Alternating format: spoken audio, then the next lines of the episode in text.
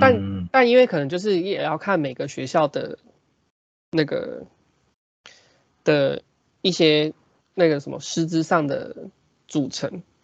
才有办法，比如说让学生知道说，哦，我除了演奏，然后因为就是等于说我们都会下面会再分组，然后你才要，比如说你虽然进来了音乐系，你可能不想要走演奏组，你可能还有比如说像音乐治疗组。然后或者是说音乐行政组，嗯，可以去可以去多了解这样子。嗯，原来是因为其实像刚刚提到的演奏跟音乐老师这些好像都相对比较可以想象啊，呃，像音乐治疗啊，像副歌这种让呃幼幼儿可以接触到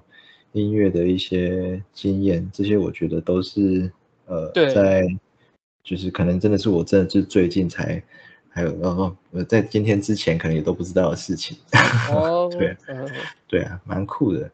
哎呀啊，只是说，我觉得古典乐就是感觉古典乐的那个，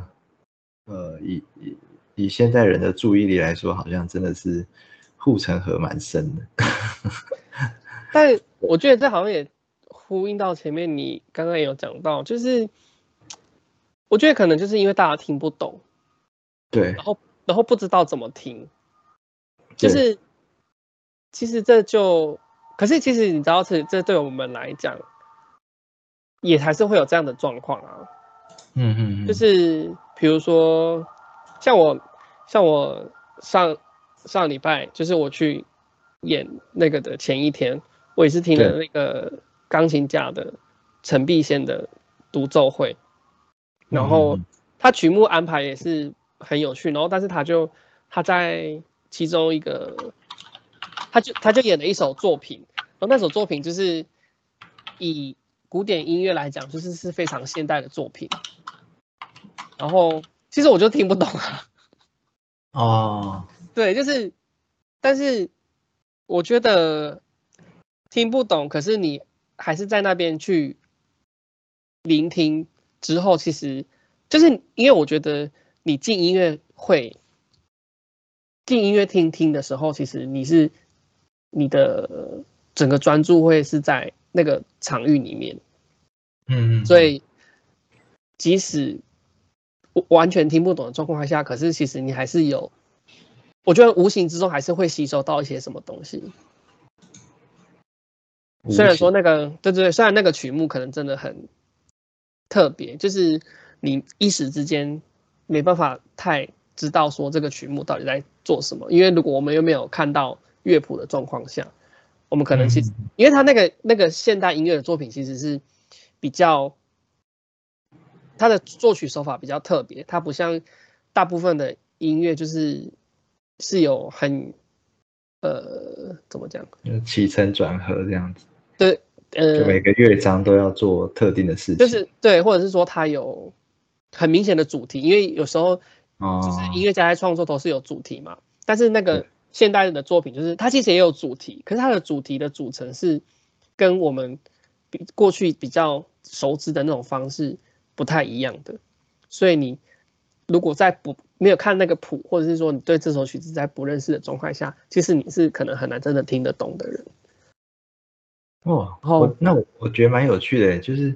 老师你刚刚提到说你你觉得就是听完之后听不懂，对，所以所以就是你们去听音乐会，就就跟我们就就有不太一样，因为我们去听可能就觉得哦好听这样，就是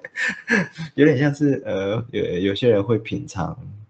呃可能会品酒之类的，嗯，然后可以去喝出那支那支酒的一些特性什么啊，有些人喝就说哦。呃，辣辣的之类的，嗯，好像就会有这样子的差距。对，然后或许是不是在呃，应该是说，所以呃，好听好像对你们来说已经不会是，就是不能主要想要得到的东西。嗯，你说好听哦，就像就像品酒，他可能会去去去探究说这可能是哪个年份呐，或者是当地的气候。嗯，应该是说，呃，比如说以我那天去听的那个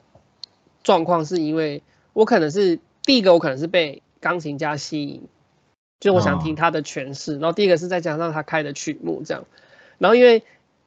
就是等于说他曲目安排，他可能。比如说那首就是他，其实那我说的那个现代作品，其实是他自己蛮喜欢的作品，然后是他他可能想要跟大家分享这样子，所以其实这就变成说，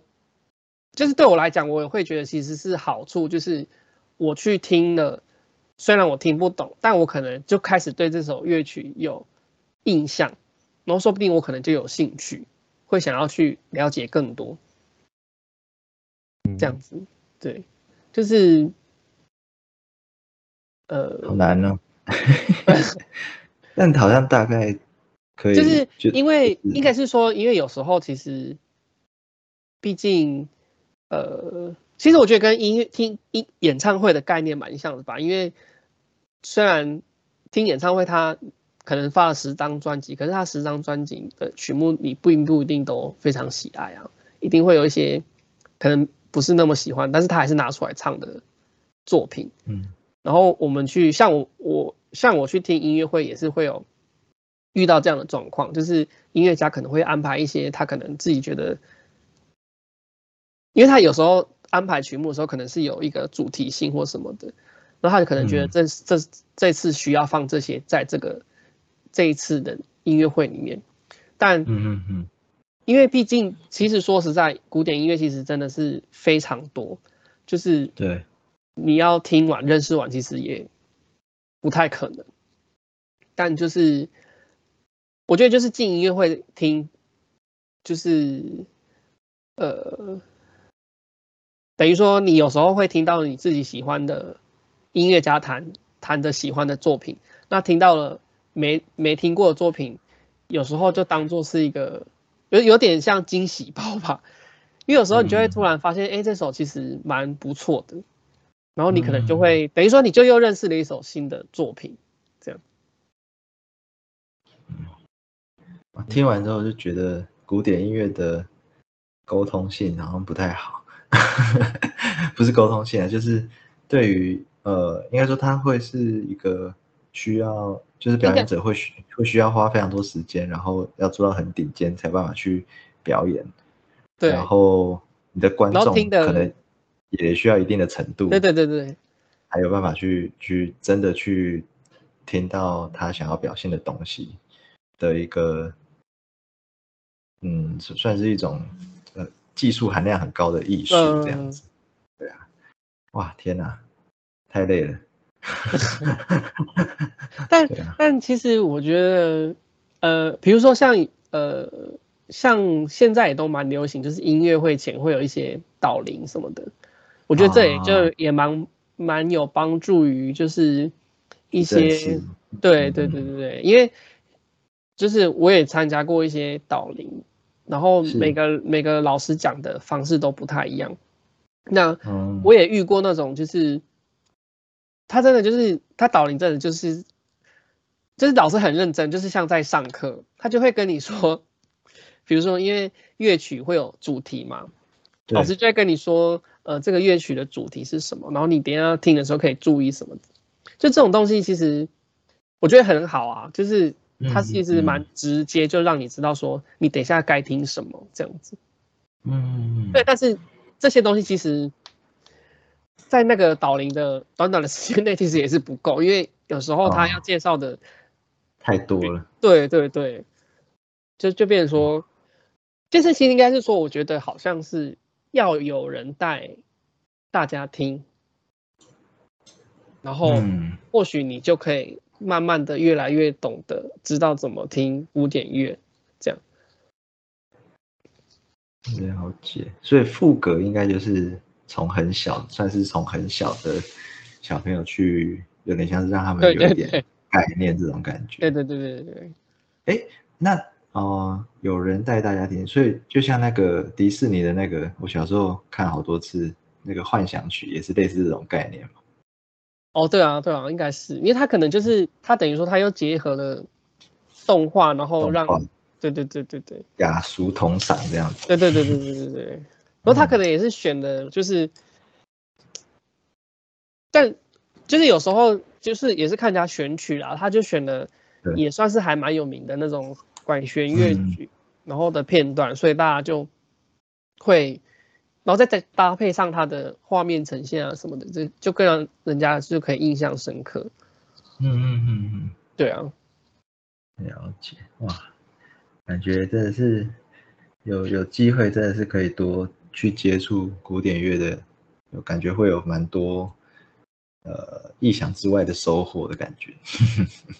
其实我觉得如果你听懂了之后，会你会感会有这个意想不到的收获。嗯就是我我举一个例子好了，像我那时候就是我之前在看那个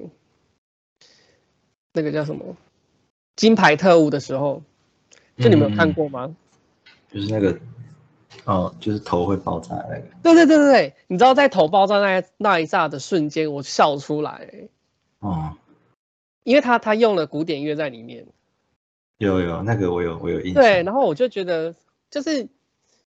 就是呃，应该是说我我笑出来的印象是因为我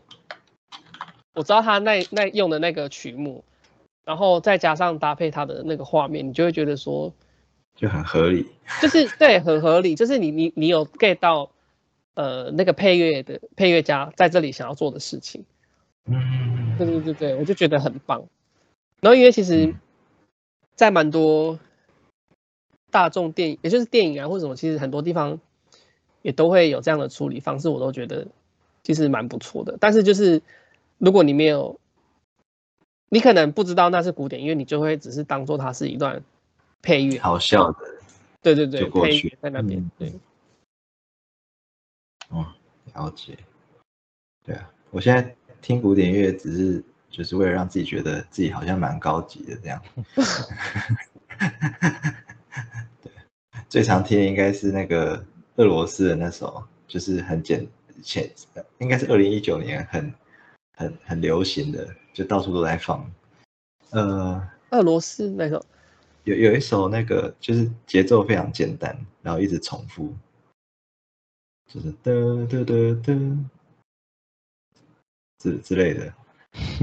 完蛋了，现在也忘记了，好吧？对然后有点高级不起来。